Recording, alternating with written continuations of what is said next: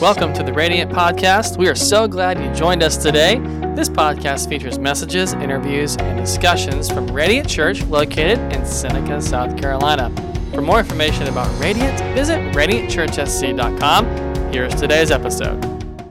Welcome to Radiant Church. My name is Andrew. I'm lead pastor, and we're so glad you could join us today from wherever you're watching or listening from. If this is your first time joining us, hey, go to radiantchurchsc.com and click I'm new. If you fill out that short form online for us as a way of saying thank you, we're going to donate $5 to one of the nonprofits that's listed. We're in the middle of a long study in the book of Daniel, and we covered the first two chapters so far, and part of chapter three, which was last week. In Daniel chapter one, we learned that when culture shifts, we need to stay firmly rooted in God. And then we turn to Daniel chapter two and learn that God is wise and powerful, and He's going to usher in a kingdom which will never end. And then last week, we got our feet wet in Daniel three, and we peeled back the curtain to look at the real conflict taking place, which was the battle over worship. God's motivation for worship is love. The enemy's motivation for worship, man, it is always fear. But this week, we're going to shift to the story itself. Now, we read through uh, verse number six last week, and we learned that Nebuchadnezzar had built a statue 90 feet high, and he commanded everyone to worship the statue when the, musicians, the, the worship music began to play. So let's pick it up in verse number seven of chapter three, okay? So at the sound of the musical instruments, all the people, whatever their race or nation or language, bowed to the ground and worshiped the gold statue that King Nebuchadnezzar had set up. But some of the astrologers, and these are the advisors, by the way, who, who were kind of like Daniel and his friends, and they worked with these guys, uh, they went to the king and informed on the Jews. This is really intentional on their part. We're going to get to why in just a minute. Look at verse number nine. They said to King Nebuchadnezzar, Long live the king. You issued a decree requiring all the people to bow down and worship the gold statue when they hear the sound of the horn and the flute and the lyre and the harp and the pipes and other musical instruments. That decree also states that those who refuse to obey must be thrown into a blazing furnace. But there are some Jews, Shadrach, Meshach, and Abednego, whom you've put in charge of the province of Babylon, and they pay no attention to you, your majesty. They refuse to serve your gods and do not worship the gold statue that you have set up. Let's stop for a moment uh, and talk about what, what's kind of taking place here. These advisors, who at this point have been working with Daniel and his buddies here for a number of years now, they bring a case to Nebuchadnezzar's attention regarding Shadrach, Meshach, and Abednego. And they specifically mention those three and accuse them of not bowing in worship. Now, if you're like me, when you, you know, when you're reading through Scripture and you see that kind of thing, it makes you wonder about like all the other folks who who, who weren't bowing, right? Like, what, what about those guys? And and were there other Jews who were present? And if they were, did they bow too? And if they didn't, like, how come they weren't singled out? And by the way, like, where is Daniel in all of this? Every time you read through Scripture, through the Bible, okay, whether it's devotion or study or whatever, ask a lot of questions Ask questions that seem crazy. Ask questions that make sense. Ask ones that are kind of like, oh, I'm not so sure. Like, ask them. Why? Because the more questions you ask, the more critical your thinking becomes as you read, and you develop a mind which is far more open and pliable to what God would want to show you than you would be if you simply read and just turn to the next page. So, as you're reading, it's important to walk that, that tightrope of tension too that you see in Scripture. I think sometimes we can read between the lines and we get information which certainly may have taken place, and other times, you know, we just can't do that. But regardless, you have to be careful about making assumptions from what's missing. So we can't assume that all the Jews uh, who may have been present were worshiping the statue. And we can't assume that these three were the only ones who refused to worship. And we can't assume that Daniel was present or even, you know, Daniel was absent because we don't know. And there aren't enough clues or breadcrumbs to lead us to a likely answer. So back to the story, all right? Notice when these three friends take a stand, they do it quietly. So it's not like they're trying to get Nebuchadnezzar's attention. You know, they, they didn't organize anything, they didn't create a scene. They just simply continued to live out their faith in a consistent manner, the way they had done every day. They understood if they were to bow and worship, it would be a denunciation of who God is. So they simply refused to bow and worship without causing a massive ruckus. There's not, they're just not going to do it. Now, we get some hints in the text, a little breadcrumbs here, right? About the advisor's motivation. Now, these are the clues I was talking about earlier when you read through Scripture. In verse number 12, they specifically mention Shadrach, Meshach, and Abednego by name. And they explicitly mention it was Nebuchadnezzar who put these three in charge of the province of Babylon. They're taking verse 49 from chapter 2 and, they're pointing right back to what happened in a very detailed manner. Maybe they were fueled by jealousy. we don't really know, okay? But maybe it was jealousy, you know, watching these foreign guys of a conquered little nation like Judah rise so quickly in the king's court in positions of power. Um, we're not sure, but, but we know this. They were, they were 100% against Shadrach, Meshach, and Abednego, and they appealed to Nebuchadnezzar's vanity, crafting the disobedience of the three friends to be this real offensive affront to who the king is. And it works. Like Nebuchadnezzar reacts just like they thought he would. So we read in verse number 13 that, that, that King Nebuchadnezzar, he flies into a rage. And he has the three friends brought in front of him where he demands they worship. Now, in part one of this teaching last week, we looked at the battle over worship and as idolatrous worship, right? Which is being forced on everybody. But here at play, we also see something else. We see loyalty come into the picture. Would they be loyal to the king to the point where they would compromise their own faith? Now, I want to take a minute and just pause where we are and kind of look at our world here today, okay? Loyalty. Think about loyalty. It is absolutely in demand right now, and it's in demand everywhere. You can't escape it. Whether it's politics or healthcare or business, there is a demand for your loyalty at all costs. And over the last few years, I've watched a lot of folks who compromise on a whole host of issues and principles, even their faith, out of loyalty. Be careful as we move into the future, because I think in the coming years, certainly in the coming decade, we're only going to see the demand for your loyalty sharply increase. Don't compromise your faith. Don't, don't compromise your principles and values that are rooted in God's kingdom simply for loyalty to a business or ideology or political leader or even a party. Like your first and only loyalty as a follower of Christ is to King Jesus and nobody else. Remember that. So the pinnacle question that's at the heart of the story, it comes in verse number 15. This is Nebuchadnezzar speaking. Listen to what he says. He says, I'm going to give you one more chance to bow down and worship the statue that I've made when you hear the song of the musical instruments. But if you refuse, you'll be thrown immediately into a blazing furnace, and then what God will be able to rescue you from my power? That's the quintessential question.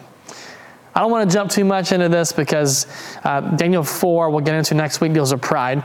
But the enemy always overplays his hand. In his arrogance, he's always undone. And Nebuchadnezzar is about to find this out right here and now. Now, look at the response that Shadrach, Meshach, and Abednego give. Look at verse number 16.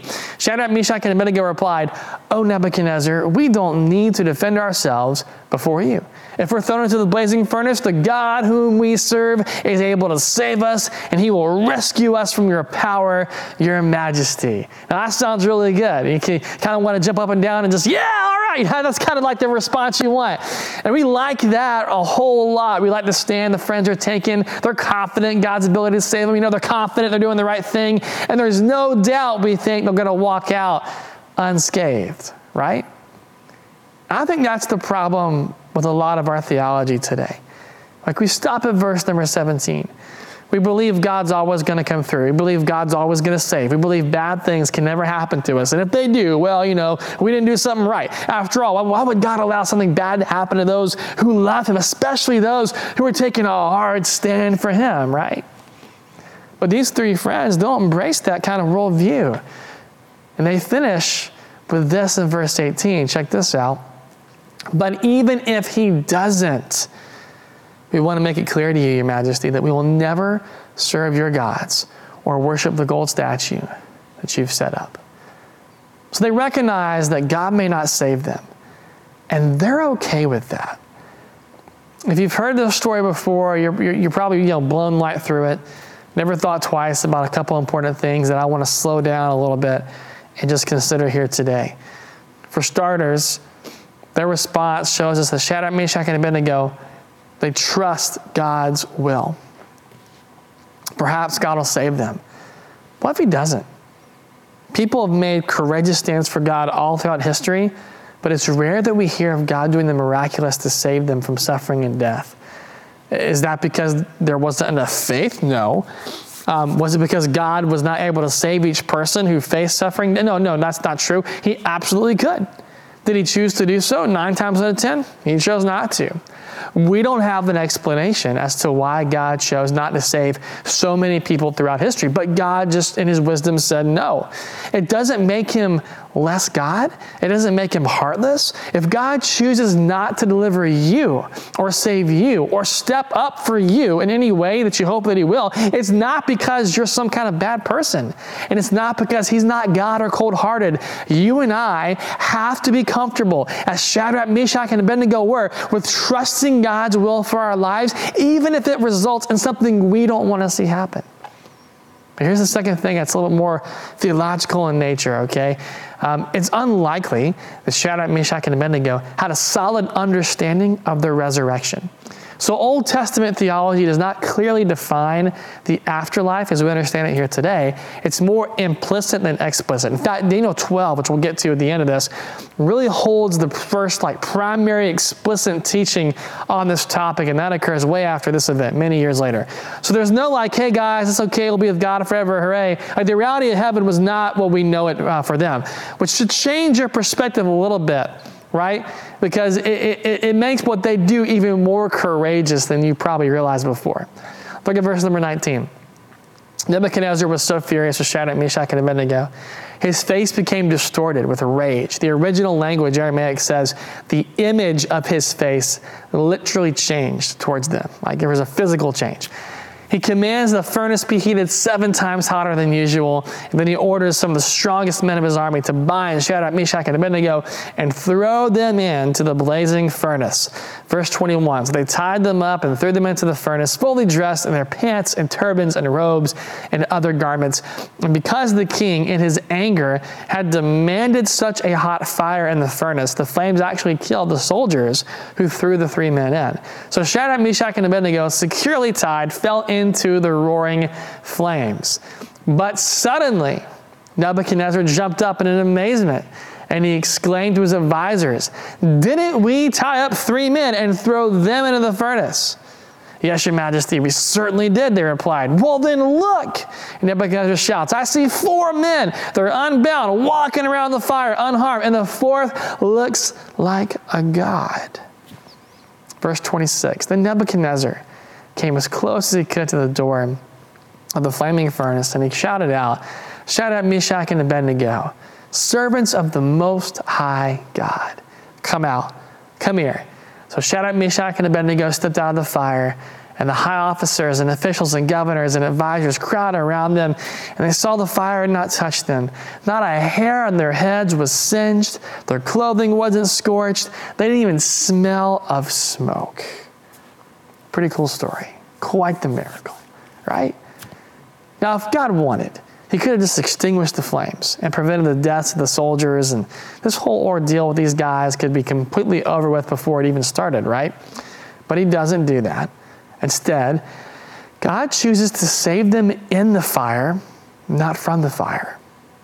None of us want to endure suffering or terrible events, right? Like we all want to try to pray our way out of those. But I think many times God allows us to endure pain and suffering and heartache because there's so much we've got to learn.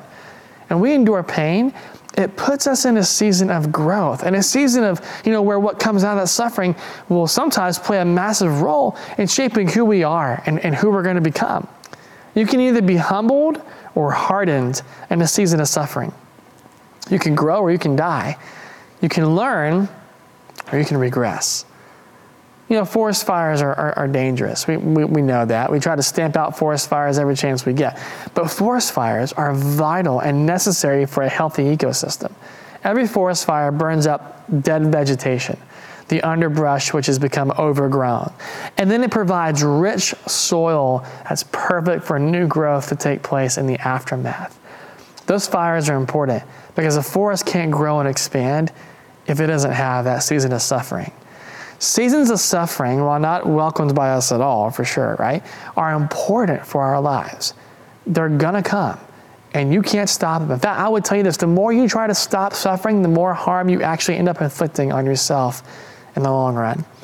Some people really believe that following Christ helps prevent them uh, from, from, suffering all kinds of things in, in adverse seasons of suffering. But Jesus didn't come so we could escape the experience of suffering. He came so we could have victory over it. Remember that the next time you walk in a difficult season, God may not save you from the fire, but He can save you in the fire. And so Nebuchadnezzar is completely bought in here. He sees God is in charge. He sees God is powerful, more so than any other deity the Babylonians worship. Remember, they're polytheists here, okay? So Shadrach, Meshach, and Abednego, they see the God of their ancestors at work here too. You know, Deuteronomy chapter 4, Moses describes God as Israel's deliverer who rescued them from the fire smelting furnace of Egypt to make them a special possession. And so God has stepped up again in another foreign land where his people are once again oppressed, and he's delivered them this time from a literal furnace. Right? Okay? The story wraps up like this. Uh, look at verse 28. Then Nebuchadnezzar said, Praise to the God of Shadrach, Meshach, and Abednego. He sent his angel to rescue his servant who trusted in him. They defied the king's command. They were willing to die rather than serve or worship any God except their own. Therefore, I make this decree that if any people, whatever their nation or race or language, speak a word against the God of Shadrach, Meshach, and Abednego, they'll be torn limb from limb, and their houses will be turned into heaps of rubble. There is no other God who can rescue like this. Then the king promoted Shadrach, Meshach, and Abednego to even higher positions in the province of Babylon. So Nebuchadnezzar has not completely you know, committed himself to following God yet. Uh, this is not a salvation response. The, the, the, the, Babylonians are polytheists, so they believed a lot of different gods. He's recognizing God as the most powerful of the gods. Uh, but yet again, he sees God exert his power. And we're going to find out next week in Daniel chapter 4 that there's one more experience he's going to have, and then he'll, he'll finally figure it out. He'll go all in at that point. But we're not there just yet. We'll get there next week. So we learned a couple of important truths so far in the story. We've learned you know, that we need to trust God's will.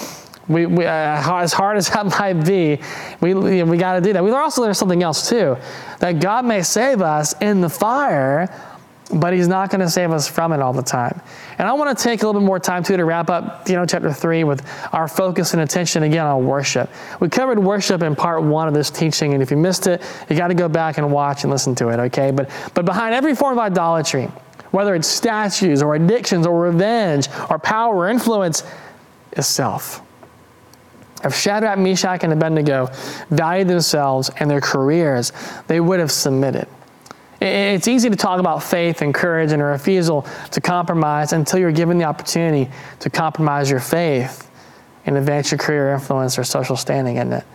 You ever wonder how folks can change so much the more they advance? Well, well, this is how, right here. An idolatry of self.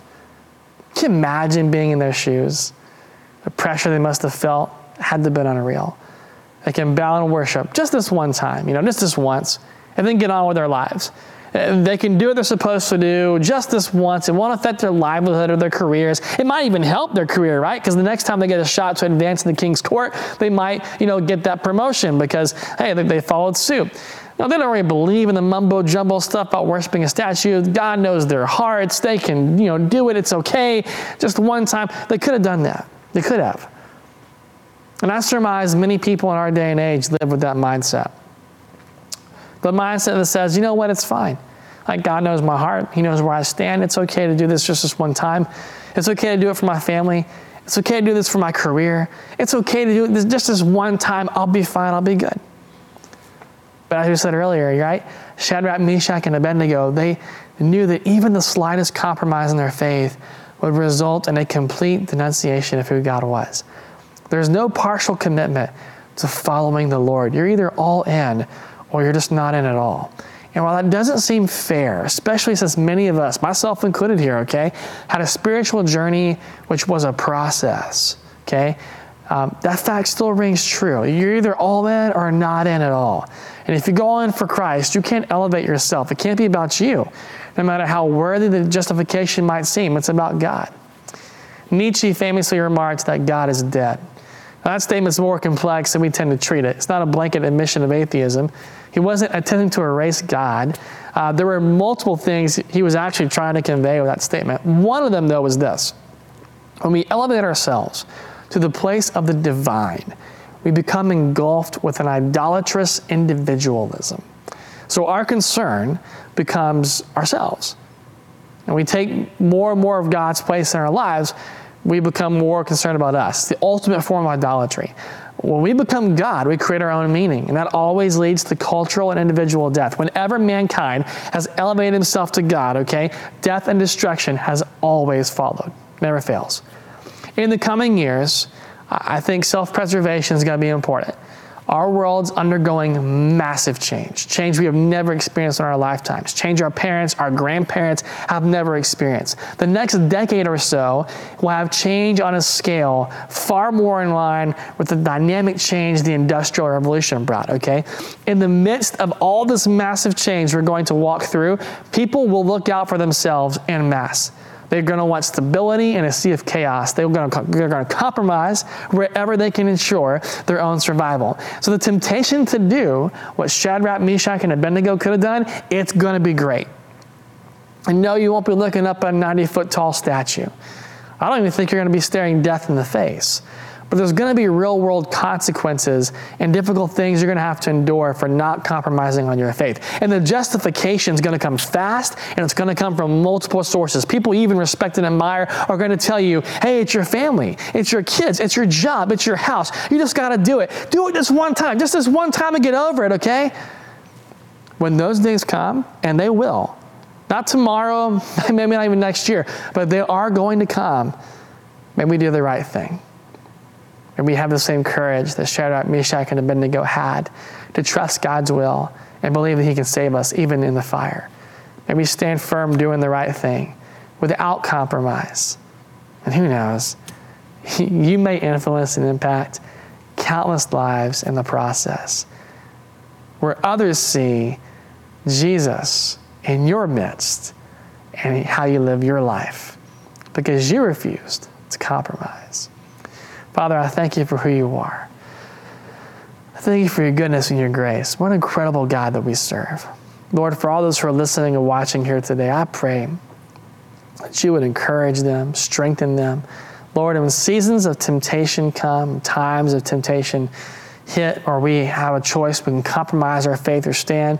Lord, I pray that we choose standing for you and with you and in you every single time. And we choose not to compromise. We follow the example of these three friends and stand firm in our convictions and our, our, our, principles, God, that are rooted within you and who you are for your kingdom and for you and your glory. When seasons of suffering come, Lord, I pray you be reminded today that, that we're suffering for, for you know, a, a reason, for growth, right? For, for learning for shaping us into who we're supposed to be and who we need to be. It's, it's not for naught, it's not for nothing, right? These seasons of suffering come to shape and mold who we are. Lord, I pray that we, you know, we just you don't want to say we embrace the suffering because none of us are going to do that, but I, I pray that we have an understanding when the suffering comes, that it's you who's guiding us and leading us, and that God, new growth in life will come out of that season of suffering that we're enduring. Lord, I pray that we trust your will. We may not know what tomorrow holds. We may not know, God, what standing for you and refusing to compromise might bring. It could bring all kinds of trouble to us, but may we trust you and your will no matter what we face. Lord, I pray in the future and what lies ahead and where humanity's heading, where we're going as a people. Lord, I pray that we have the courage as Shadrach, Meshach, and Abednego had to stand firm for you in the face of cultural compromise. May we not bend or break. May we firmly be rooted in you and who you are. Lord, we love you, we thank you, we praise you. We ask all this in your name. Amen. Thanks for listening. If you have any questions or would like to reach out to us, you can do so by emailing us at media at radiantchurchsc.com or visit one of our social accounts on Facebook, Instagram, or YouTube. If you like what you heard today, subscribe to our podcast so you don't miss any future episodes and give us a five star rating on the podcast platform that you listen to. We hope you have an amazing rest of your day.